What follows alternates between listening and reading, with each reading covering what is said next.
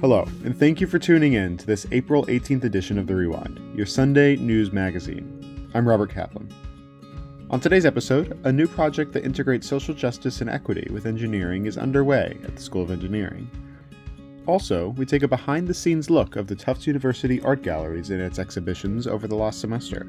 But first, a conversation with features writer Ari Navetta about his story on Advocates for Quality Aging, a student led initiative with a focus on geriatric healthcare.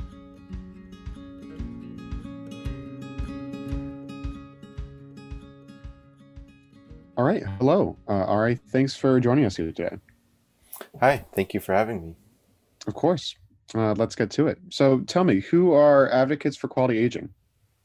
Advocates for Quality Aging, or AQA, is a club on campus started in fall 2020 by Paul Lee, who's a senior now. They originally started as a club to help pre health students get volunteer opportunities uh, in the area because it can be really difficult for them. Then, with the onset of the pandemic, like everything, they had to do some rethinking about how they were going to go about their activities. And they eventually decided they were going to switch the focus from just finding volunteer opportunities and doing spotlights of various workers in the geriatric care industry to volunteering directly with the geriatric community to both provide opportunities for pre-health students and ease some of the burden faced by the geriatric community during the pandemic, as they were hit probably hardest of anyone. Great. So tell me um, a little bit more about what it is that they're doing um, with Medford and area seniors. Yeah, so they recently launched a partnership with the Medford Council on Aging.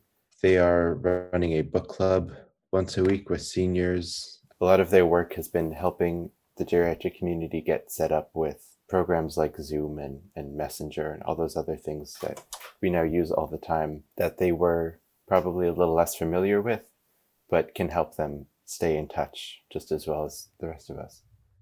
Are there any other groups engaged in similar work? Yeah, I also spoke with Ariel Galinsky, who works with the Tufts Public Health Society, and they have launched a partnership with the Medford Senior Center um, and they provide s- some similar services. She's been running a volunteer call program where Tufts students call senior center residents on a weekly basis. Sure. How, how many people uh, would you estimate are involved? Yeah, um, AQA currently has about 30 active members, um, people placed in volunteer positions. Um, Lee says they have a mailing list of about 90, and he's been looking at ways to see how to reach out to that other 60, how to, how to get them placed in volunteer positions too, because they're just looking to help, looking for volunteer opportunities. But it can be really difficult during the pandemic to kind of grow that community virtually. Sure.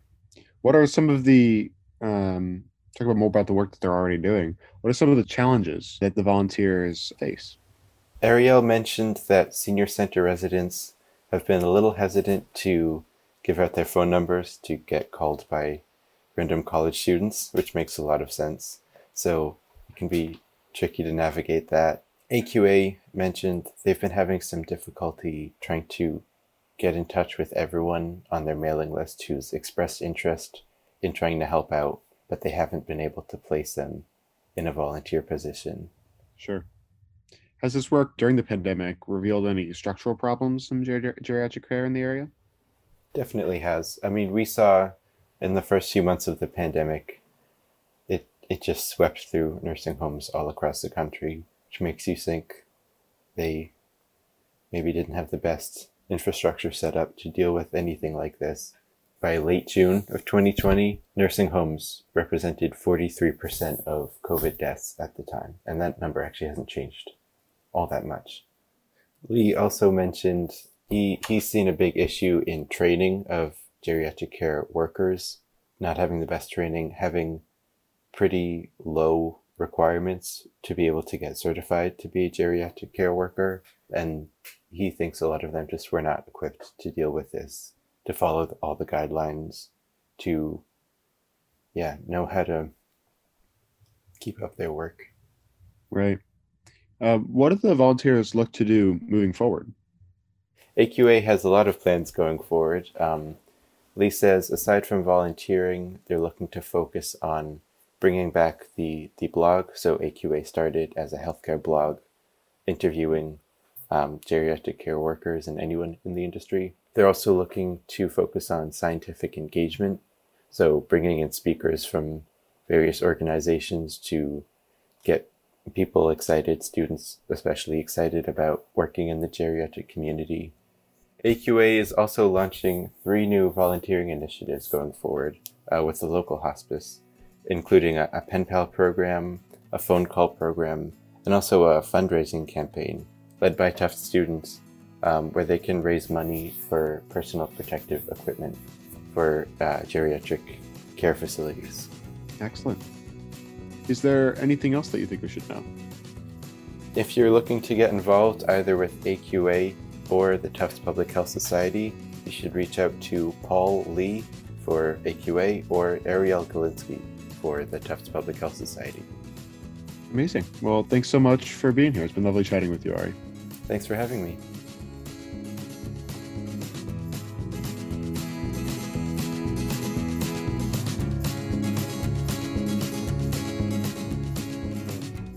Over the last year, exhibitions at the Tufts University art galleries have focused on identity, social justice, and change.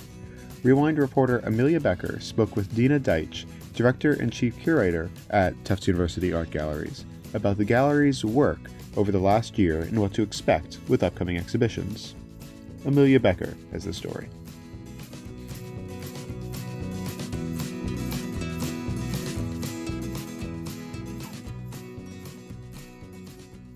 The Tufts University Art Galleries put on a number of exhibits each year across the Medford Somerville campus and the SMFA Fenway campus.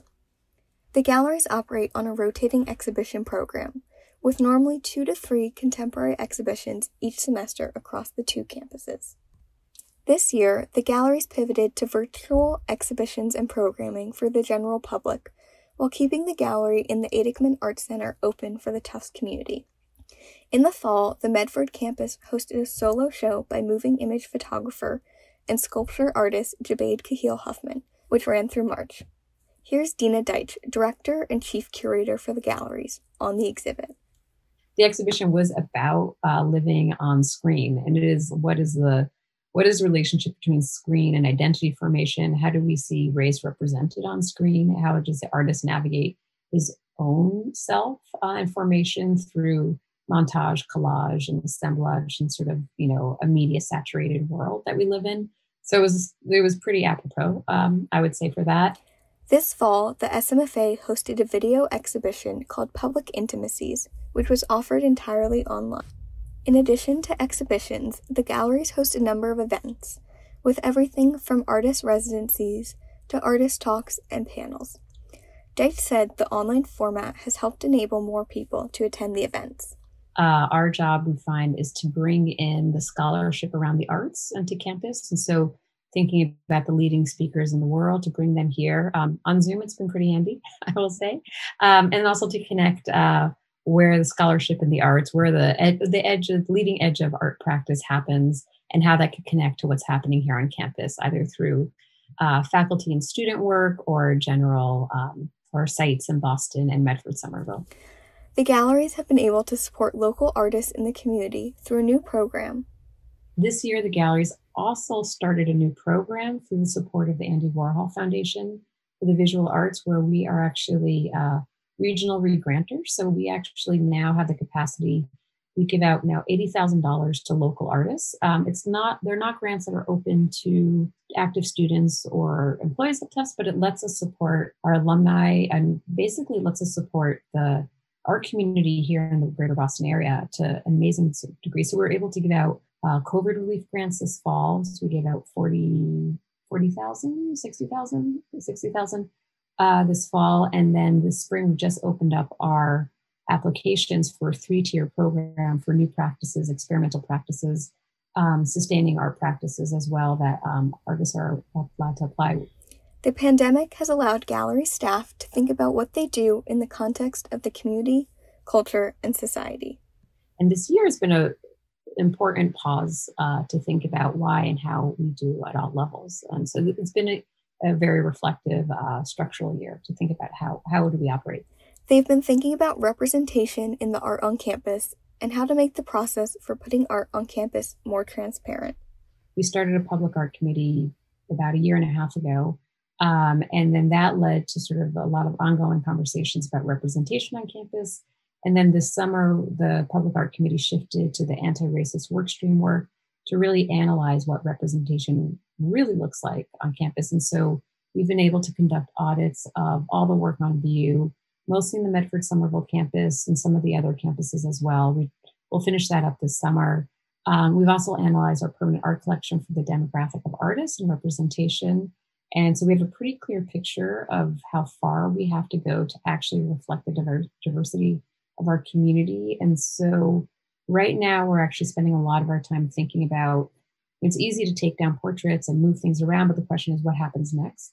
Um, so we're in a lot of conversations with the university and with artists and with uh, we have a new building coming up, thinking about artists to commission um, who, who, what, how can we think about our visual landscape in a more equitable sensibility and more inclusive and welcoming?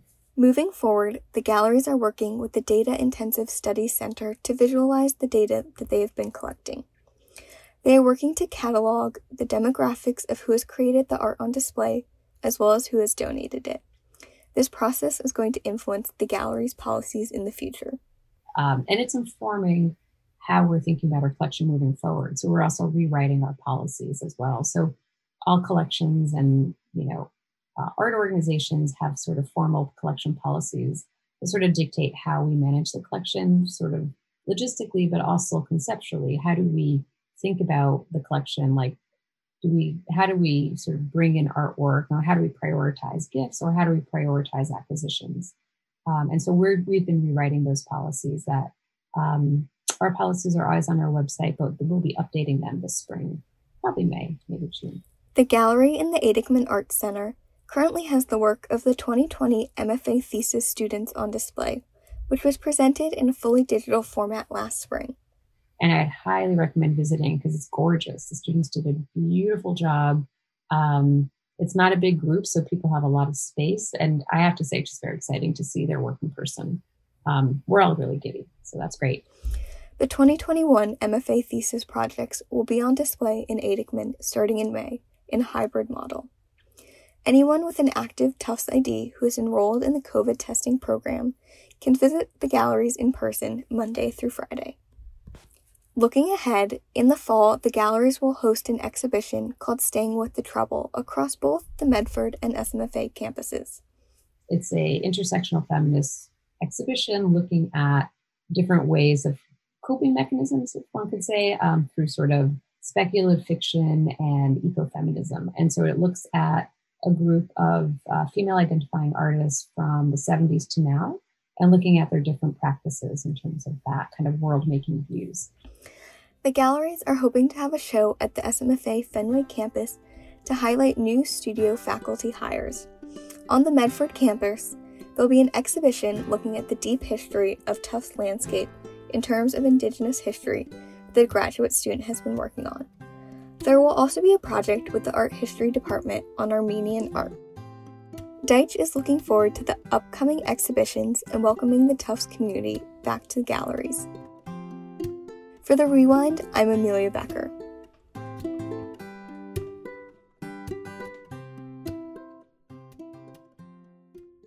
This episode of The Rewind is brought to you by Tufts University College, where undergraduates and graduates alike can experience Tufts this summer.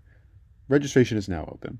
Learn more about the variety of courses available at go.tufts.edu backslash daily. In the news this week, the Office of Veterans Services in the cities of Somerville and Revere and the Veterans Affairs Boston Healthcare System are organizing a COVID 19 vaccination clinic for veterans, which opened April 3rd at the Beachmont VFW in Revere. Those who received the two dose Moderna vaccine are scheduled to receive their second dose on May 1st. April 19th is Patriots Day, and all adults ages 16 and up will become eligible for a vaccine. You can sign up to receive a vaccine at either a mass vaccination site or a local health provider through the mass.gov website. You can pre register for a mass vaccination site at vaccinesignup.mass.gov or schedule an appointment with a local pharmacy at vaxfinder.mass.gov. That's V A X finder.mass.gov. Vaccinations using the Johnson & Johnson vaccine have been put on hold nationwide after the CDC and FDA reported 6 cases in the US of a rare and severe type of blood clot in individuals who received the Johnson & Johnson vaccine. As of April 12th, the US had administered 6.8 million doses.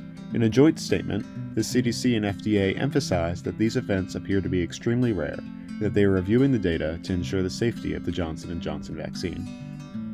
Tufts will end its COVID 19 testing program on campus and will require students to move out of on campus housing prior to Senior Week, a week long series of events for graduating seniors. A poll put out by the TCU Senate found that 95% of seniors plan to remain in the Medford Somerville area for Senior Week, though all planned Senior Week events, including commencement, are completely virtual. The decision raises concerns about equity, as many seniors living on campus are on financial aid and students of color, according to TCU Vice President Grant Gebetsberger, Dean of Student Affairs and Chief Student Officer Camille Lizarríbar said the university is, quote, certain we have made the correct, safest, most equitable, and most responsible decision given what we know and what we don't know at this time, end quote. Massachusetts regulators have set their sights on Robinhood, a stock trading and investment app known for its use in the escalation of GameStop stocks earlier this year. Just as Robinhood is seeking to go public, the Massachusetts Securities Division is seeking to revoke the company's broker dealer license in the Commonwealth, which would prevent Massachusetts residents from accessing Robinhood. And leading the charge, Secretary of State Bill Galvin has accused Robinhood of attracting inexperienced investors and is failing to protect its customers. Robinhood claims the Commonwealth is seeking to, quote, reinstate the financial barriers that Robinhood was founded to break, end quote. This semester, the School of Engineering has revamped its introductory computing course to include discussions on social issues. The change is part of a larger project from the Tufts Center for Engineering Education and Outreach. Rewind reporter Ty Blitzstein sat down with features editor Jill Collins, who wrote the piece.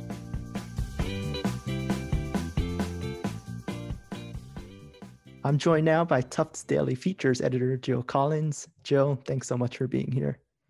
Hi. Your recent article in the Daily is titled Fighting the Social Technical Divide in Undergraduate Engineering. So I want to start off by asking what is the social technical divide and why did it need to be addressed? I think before I answer the question, I should also say um, I'm an engineering student at Tufts. So I think writing for the Tufts Daily and being an engineering student is sometimes feels like the metaphor of the social technical divide. So this also like comes, I feel like, at a very personal level. But for me, the social technical divide in engineering is two things. It's one, it's like the stigma that engineers don't need to be educated on social issues um, the way that liberal arts students should, which is false. and then I also think this comes out in the divide in the class schedule in engineering. Um, we have a lot of required courses that are like very technical. Um, and in those classes, we really do not talk about social is- issues at all. And then there are a few classes that we're required to take that are called HASS credits. Um, and that's like humanities, arts, science, and social sciences, I believe. You take many more like technical classes than you do HASS credits. And I think, well, one that separates our like technical education with our social education. And I think that's so painful because there could be intertwined. And it also just like supports the stigma that engineers don't have to learn about social issues but I think it needs to be addressed because no matter what school you're in, liberal arts or engineering, we're all going to go to the same world in the end. And I think I don't see any reason why an engineer shouldn't know about social issues, especially because I think they're so in the work we're going to be doing. Um, as engineers, you're going to be designing for populations. And if you don't know the populations you're designing for, your design will fail. Yeah, you mentioned just now, and in your article also, a sort of stigma around justice based learning, edu- uh, education, and engineering. Why do you think this is as a student uh, of engineering yourself? Well, I think because it just doesn't come up in our curriculum. You're never going to be t- tested on it. And so I think a lot of students think because we're not tested on it or we just don't talk about it in class that it's not important. I honestly, I'm confused myself why the divide exists because I feel like it is so obvious to me that all people need to know about the communities they belong in. But I think also because it's not a diverse field at all, it's very white and male dominated. So they have the privilege to not care a lot of the times. And it's a community that wasn't made for a lot of marginalized groups. So, how exactly is Tufts University going about fighting this social technical divide? Yeah.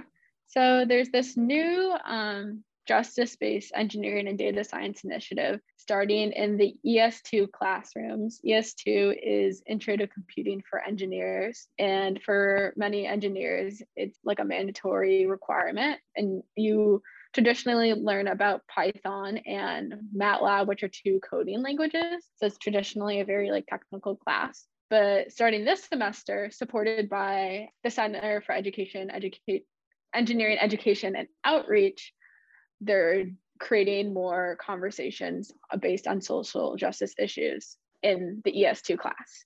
Yeah, so it's basically they're doing a little like renovation, not a little, a big renovation of the ES2 class.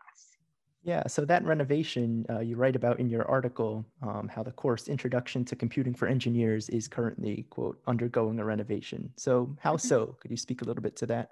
Well, one, they're having equity learning assistants.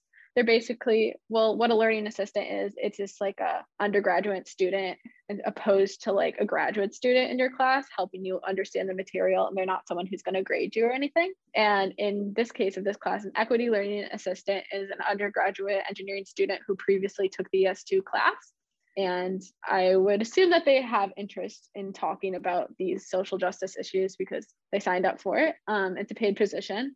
And what they do is they have a seminar every week outside of the ES2 classroom with the other equity learning assistants. I believe there are six of them. Um, and they talk about social justice issues in the connection with engineering. And then outside the seminar, they come in like once a week into the ES2 classrooms and they facilitate conversations based on articles that talk about social justice and engineering. So then if you're a student in the class, you weekly have articles that you have to read, which some of them are similar than what the equity learning assistants read. And then you are included in these conversations. In addition, a lot of the coding homework this semester, um, the data comes from more diverse like array of resources and like a lot more like social implications than in the past. So it's a lot of like the coding you're doing is like on real life events. Yeah, that's great to hear. And as you mentioned, uh, an important component of this initiative, which is called Piloting a Learning Assistant Model for a Justice Based Engineering and Data Science Initiative in ES2, um, are these small group and class conversations on issues of justice. So, what sort of topics are discussed, and why are these types of conversations important? There are a lot of issues that have been talked about, and there's like a new one each week. The one for this week is on environmental justice. So, talking about a lot of it is like environmental racism, meaning that's like a disproportional amount of like an environmental hazard in predominantly like community of color. So, in the example like this week that we read, we talked about how in areas of Chelsea, there are high levels of pollution, and Chelsea is predominantly um, of color and they're not willing to put in um, air quality monitors in the city. And we kind of talked about how that is an environmental justice issue because you're not taking data, even though you, it's not taking data on a population. It's basically saying you don't care about a population. And we're talking about the wrongness around that. I should also say I'm in the ES2 class as well. So when I say we, this is my experience in the class. Um, and then this week, there was a project on the MMBTA, which is like the Massachusetts um, transportation system. And we're looking at data from there and seeing who's most likely to take the different types of transportation. What's the average income? Like, do they have other sources of transportation? And then for the coding project for like the MBTA, it was looking at the disparities between different like transportation routes. So basically what they did is they had they had three different types of people going from Tufts to MIT one was a person who had to take multiple buses, multiple train stops. Um, one was someone who just took one train stop, and like another was someone who drove. And for each of those three scenarios, you had to calculate the amount of time it would take you to get there, and then also variability of what if there's a traffic light, what if there's like constructions, and like of the variability in that time. Um, at the end of the project, you found out that the janitor, the one who had to take multiple transportations, had the longest time to get there. The student who took the middle amount had the shortest, and the professor who drove had the actual shortest. Sorry, the student had the middle amount. And then also the same showed about like the variability of the time you would get there. So like the professor took a lot shorter time to get there than the janitor. But on top of that, they also had a very different variable of time in that the like janitor had more things that could like stop them from getting there on time opposed to the professor. Um, and then we talked about like regulation. So if you're someone who working at MIT and like you notice that like it's harder for the janitor to get there on time than the professor, then like how do you make regulations that support that? That uh, MBTA project is a great example of a sort of assignment module that you wrote about. That's an important element of the initiative. Are there mm-hmm. any other types of specific assignments that you and your fellow students are undertaking to connect the conversations to computing? Yeah, um, that was our first one that we have done looking at computing or, or, or it's still yeah. you know early in the initiative but based on your reporting do you know if there are any other plans for any other ways this might be implemented in the classroom? Yeah. All i know for now is like just like the reading articles but there's one cool conversation that we had um, about talking about um, physical disabilities and design and design so like design for people with um, a, a range of abilities. And it's kind of talking about how one step is yes, you should design, of course, for like people of all abilities, but also a lot of times we think that's where the social justice ends. But we talked about how it's it's important that actually like for example, like me as an able-bodied person should not be the head of a project that is working to create more options for people with physical disabilities. And an individual with a physical disability should be the head of that project and talking about getting people from a diverse range of backgrounds at the head of projects that like matter to their groups of people because at the end of the day you know what's best for yourself and like your identity and I was talking about a lot of times in engineering, you'll say, yes, we'll design for these groups of people, but then they're not on the boards, they're not on the projects. And I think a lot, a large part of this class for me has just also been like thinking about the companies are going to be working for and like what just saying like a slogan or just coming out with a statement isn't enough. And it's like more it's it's bigger than that. It's being inclusive in like every detail of a project. So this was something you mentioned in your article as well about the post-graduation implications. So how do students take what they've learned about social technical engineering from the classroom to their careers? And you just touched on this a little bit but if there's anything else you want to expand on well, I think one is just like, I think if you go through four years of college and you had never talking about race, and if you can't talk about race, then like your college experience has failed you. And more than that, like you've failed yourself. Um, and I think not just with race, but with many um, issues, like college is a place, if you haven't talked about before, this is the first, like if this is your first time, then it should be a space where you do it. And I think we're all feeding into the same world at the end of the day, and we all are people of the same society. So we should learn how to talk about like these social implications and like privilege. And then I guess like I think it's also like when you are looking to work for a company and if you have like options, like I hope that after taking a class like this, you would be like, I want to work for the company that actually does do these equity things. Like I this is something I care about and I don't want to work for a company that's going to be exclusive or inequitable. And then I also think that's like bringing this what you, learn to your team and it's being like, "Hey, like is my team diverse?" Also like so like calling people out when they are not being equitable. That's that's definitely a real issue and a, a good vision for the way forward. So, for this story, you talked to a number of postdoctoral researchers and undergraduate equity learning assistants involved with the initiative. Were there any common threads in what they told you? I think what I was like unexpected to hear from them is that the reason why they're doing this is because they were engineers once um, or engineering students once, and that they were really frustrated in their education that they didn't get any like organized like social education. And one of them shared with me that she left engineering because she thought she could only do like water testing samples, like she was taught, and she only knew the technical side. And then when she did that for one or two years, she was like, I'm done with engineering. Like, I don't want to do this. And then she went into education and is now doing this, which is very cool. But she was like, she learned that like there's so much work for engineers to be done with social justice work such as like urban and environmental planning which is like she was kind of talking about how she hopes this like allows students to know a larger like array of experiences they can have post grad and not just that technical engineering side that you know we may have might have like grown up with. So what has the reaction to the initiative been like so far from your classmates from your interviewees? And you personally how would you rate it um, I guess for myself, I feel like this class has been really refreshing.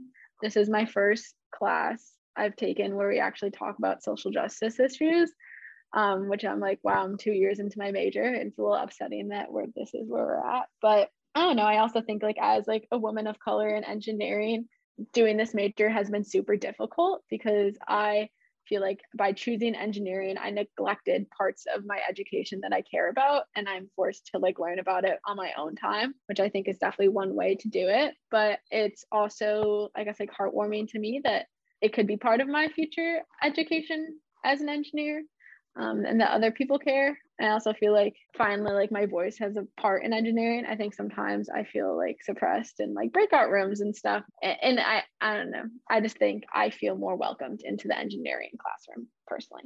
That's great to hear, um, and leads into my last two questions. Um, going forward, this initiative was a pilot at the moment. So, what are the goals for this initiative going forward? What does the status look like at the moment?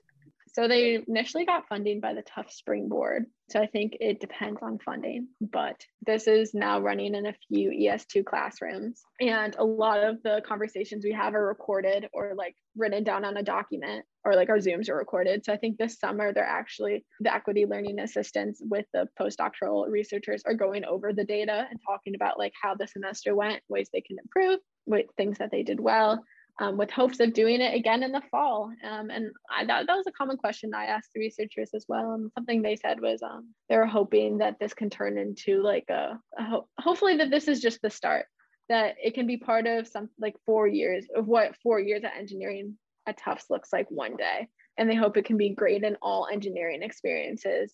Um, and I think a common thread for me and with the researchers is, and if like you are in engineering, you want to do social justice, like you have to carve it out for yourself and they're hoping it's something that you people don't have to carve out for themselves.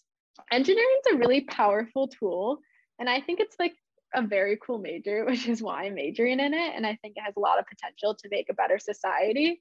But it comes at the cost of you take a lot of technical classes. But if these technical classes are paired with like talking about identity and equability and just allocation of resources and learning how to use engineering for good, like that can change the world. And I think that's very cool.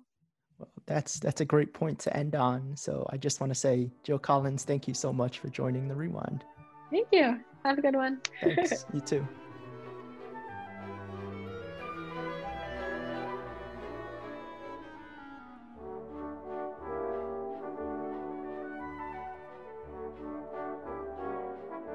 And that's it for this April 18th edition of The Rewind. I've been your host, Robert Kaplan. Tune in next week for our last episode of the semester.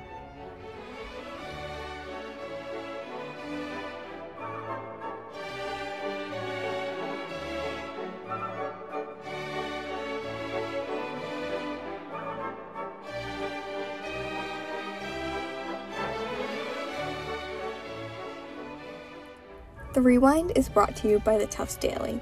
Today's episode was produced in part by McKenna Law, with reporting by Ty Blitzstein and me, Amelia Becker. Ryan Schaefer is producer of The Rewind. Kate Seckler selects our music. Our host is Robert Kaplan, and Hannah Harris is the executive audio producer. Thank you for listening.